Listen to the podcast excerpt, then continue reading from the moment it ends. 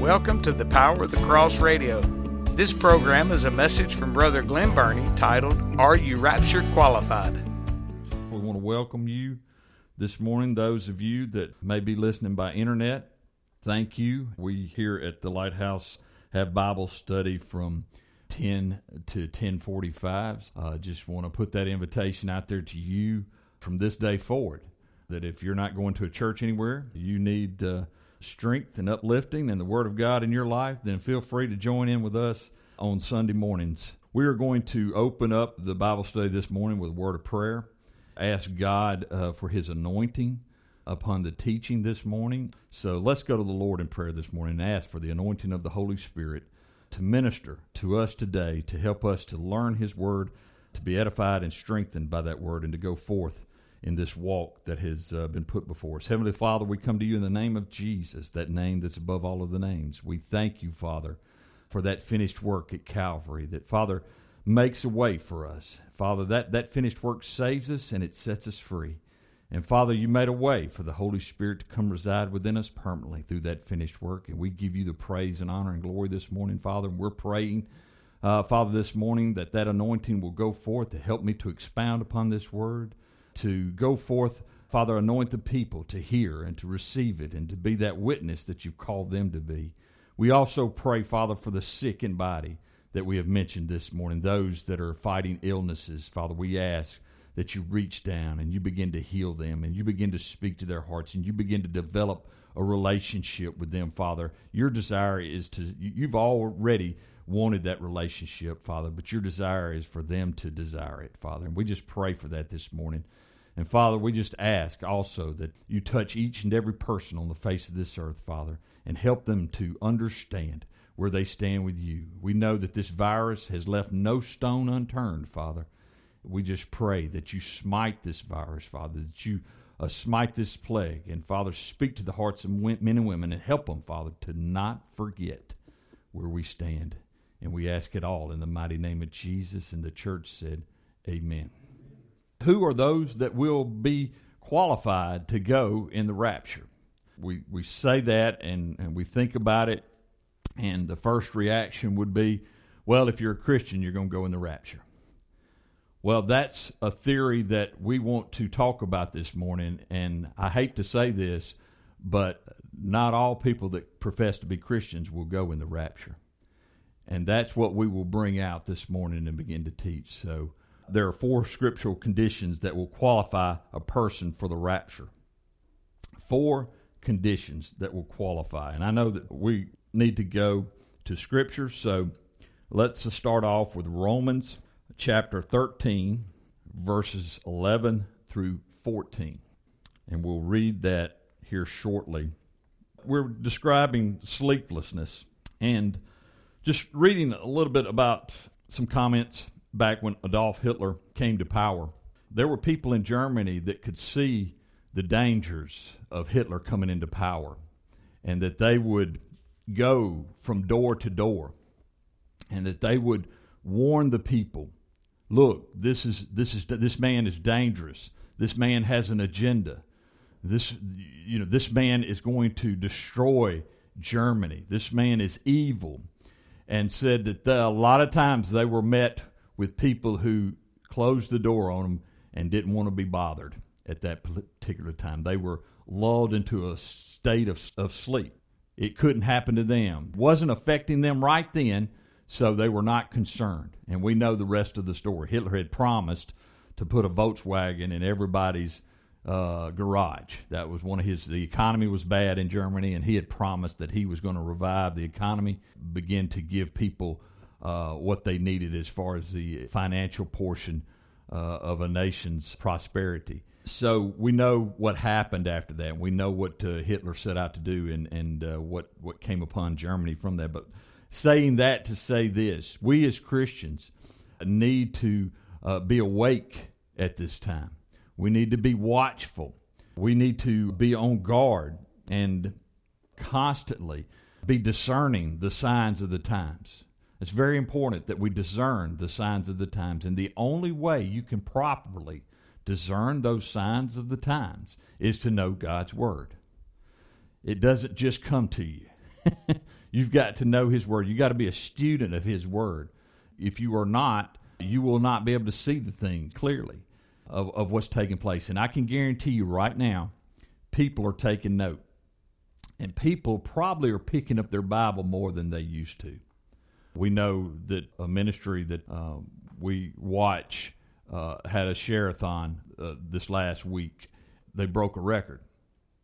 And that's because people are awakened a little bit. They see the handwriting on the wall. We've seen that in 9 11 for a little while anyway. People seen the handwriting on the wall, but once everything looked like it got taken care of, people went back to sleep again and began to become apathetic. And, and I'm just going to read a scripture real quick here. The scripture that we have opened up with, Romans 13, 11 through 14, said, And that knowing the time, that now it is high time to awake out of sleep. For now is our salvation nearer than when we believe. The night is far spent, the day is at hand. Let us therefore cast off the works of darkness, and let us put on the armor of light. Let us walk honestly as in the day, not in rioting and drunkenness, not in chambering and wantonness, not in strife and envying. But put ye on the Lord Jesus Christ and make not provisions for the flesh to fulfill the lust thereof. We are exhorted to awake out of sleeplessness, to be on guard. You know, when the children of Israel came out of Egyptian bondage, they became disenchanted and disillusioned and began to turn back to the elements of the world. Uh, God had delivered them. They had seen miracles after miracles, but after a while, uh, they became disenchanted. Uh, they became apathetic. They forgot. And that's something that the child of God can't do. We can't become apathetic. You know, this, this, this virus, as I said earlier as we were praying, and I've said it several times, uh, has left no stone unturned. It's affected every individual on the face of this earth. If someone didn't get sick, they maybe knew somebody that got sick. If they didn't know somebody that got sick, it affected them in their job. It affected them some kind of way. It affected everybody in their church services. It has affected, it has touched everybody. And you know what? We got to to be at a point in this nation where we didn't think we could experience anything like this.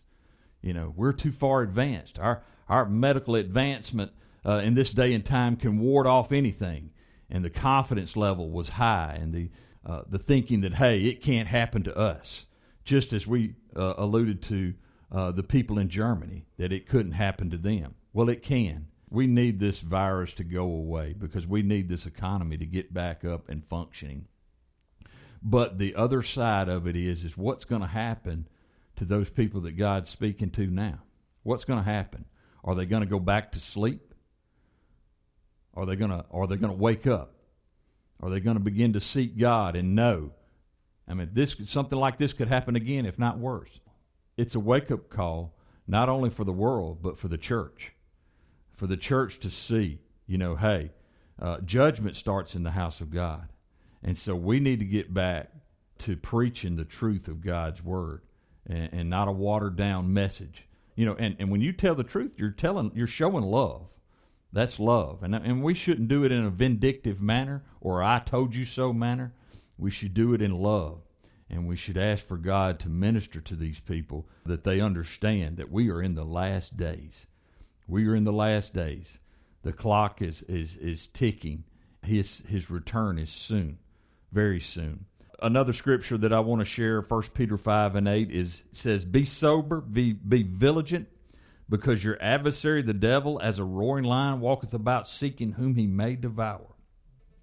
So, our adversary, the devil, is, is walking around trying to lull the church to sleep, trying to to uh, build up that apathy in the church that uh, we can be confident that knowing that hey hey we don't have to worry about anything. We got this and we can just be footloose and fancy free.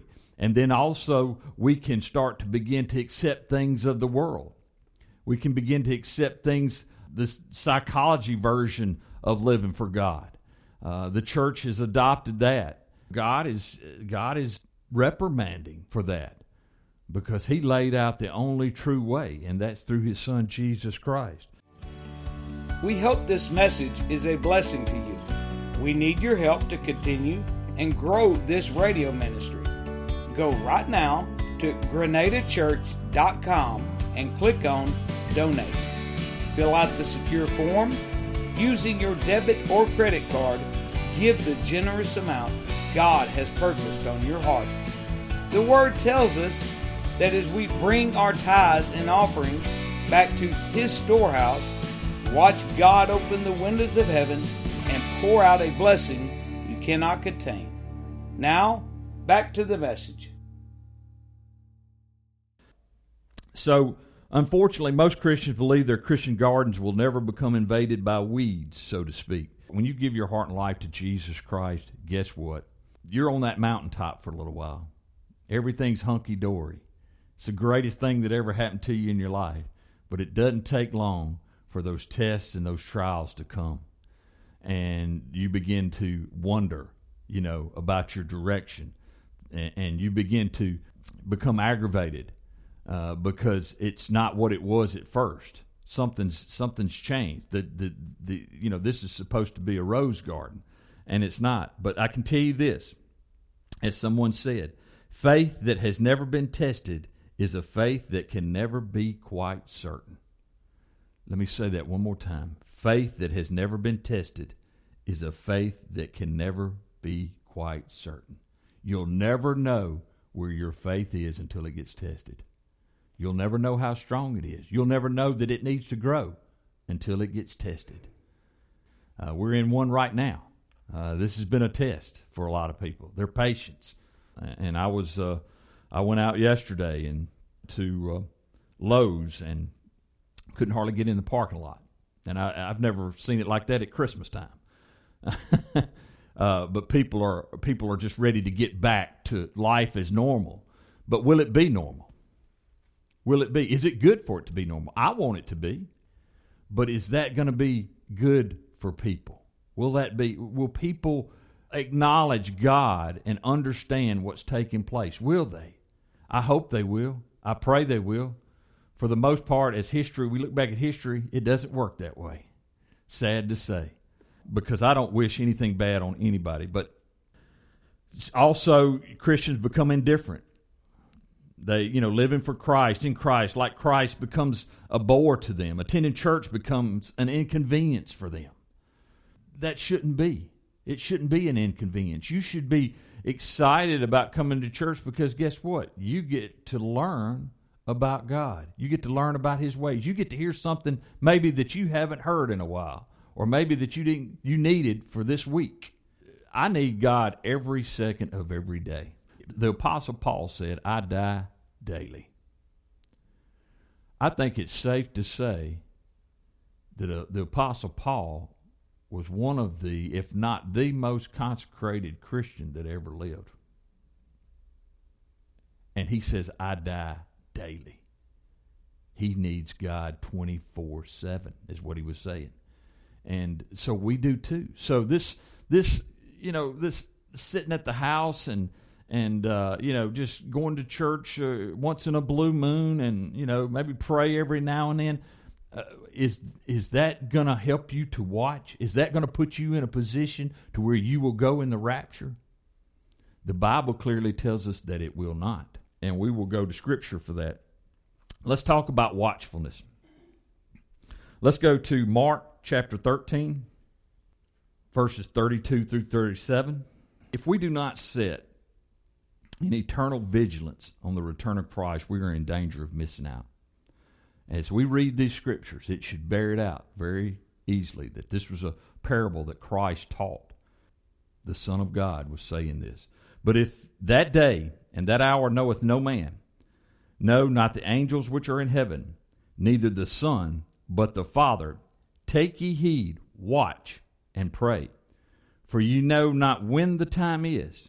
For the Son of Man is a man taking a far journey who left his house and gave authority to his servants and to every man his work, and commanded the porter to watch. Watch ye therefore, for you know not when the master of the house cometh, at even or at midnight, or at the cock crowing, or in the morning, lest coming suddenly he find you sleeping. And what I say unto you, I say unto you all, watch. He said it four times in this scripture to watch. I think when the when God says something four times, he means it. We are to watch. We are to be on guard. We are not to get up, caught up in the cares of this world. Uh, and that doesn't mean that when you go to sleep at night and you go sound asleep and the rapture happens you're not going. That's not what it's talking about. It's talking about continuously following Him, seeking Him, having a relationship with Him, letting that oil be in that lamp, that wick trimmed, uh, letting the Holy Spirit work in your life. When you run into problems, what do you do? Go to Jesus Christ and say, Lord, help me. Help me because I'm a helpless individual and I need your help. And the Holy Spirit begins to do a work in your life that you cannot do. And and when you're doing that, guess what? You're preparing yourself. You're preparing yourself. I know that uh, there are a lot of doctrinal differences out there. If there were not doctrinal differences, there would be one church. We'd all go to one church. but that's the case, sad to say. And we should all really, when it comes down to salvation and being set free, sanctification, we should all really come under the same banner and teaching. Uh, but that's the world we live in. You know, we talked about those that uh, possibly could miss the rapture, and we talked about Christians. And this is a subject that's come up in this church. The word saved. If somebody is saved, guess what? They're saved, right? They are saved. That means you can't change the meaning of saved. if you're saved, you're saved. And if you're saved, you are going in the rapture. But we're going to clarify some things with this. I was thinking about an example this morning and I couldn't close it out. And I said, God, help me to bring this example home. And as soon as I said that, he gave it to me immediately. And this is it. If a person is on a ship and they fall overboard out into the ocean and they have no life preserver or whatever, eventually, if that person doesn't get some type of flotation device, that person is going to what? Going to eventually drown they're going to drown. But if someone throws them that life saving device out there and they latch onto it and they bring them inside that boat, they saved them. Hands down. You can't argue the point. They were saved. You, it's not a halfway salvation, is it? They saved them. Their life was spared. And I thought about that. I said, Lord, I said, you know all the teachings out there. You know what's said about this. You know the once saved, always saved. You know, understand that.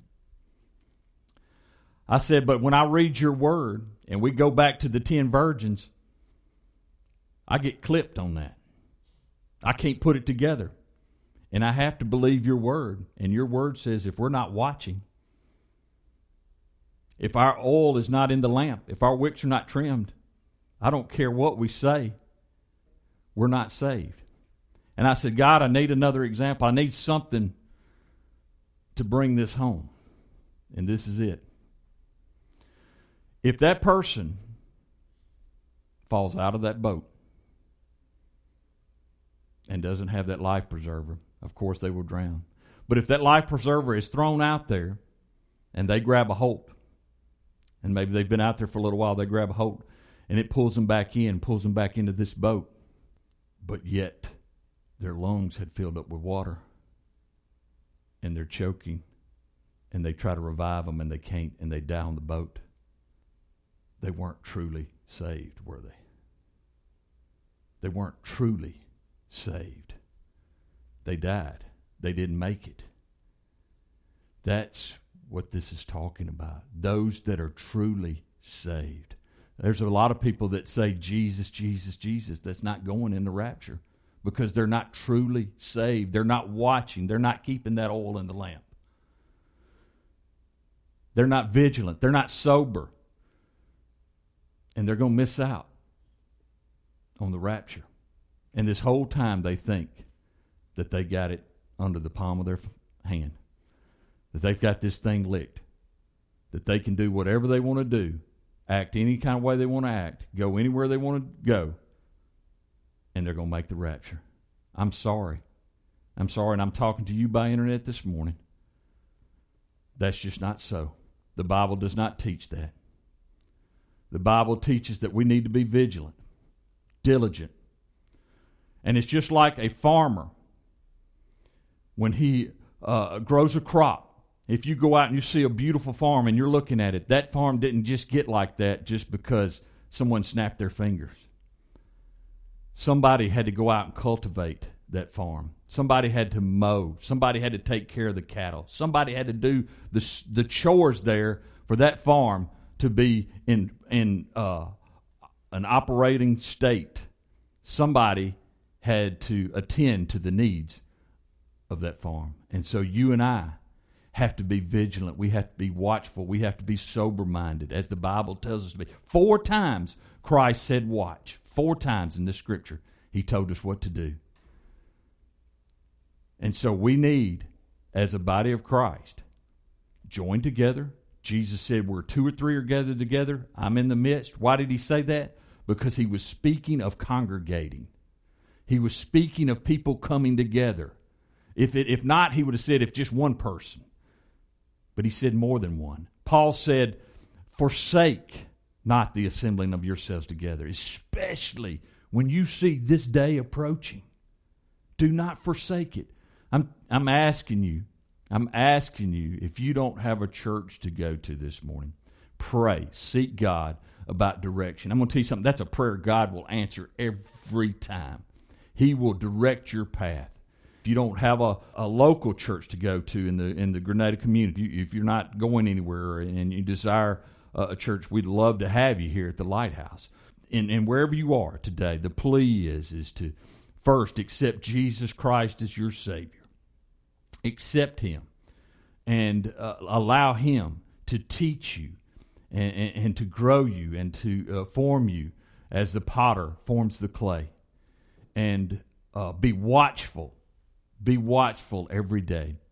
And God uh, will take care of you in these desperate times. And He will see you through.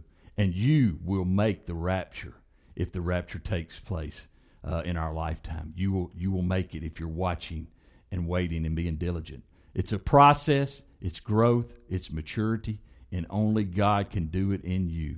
And we'd love to talk to you. Love to send you some literature, whatever we need to do uh, here from our church. Write us, send us a note on Facebook, whatever way you can.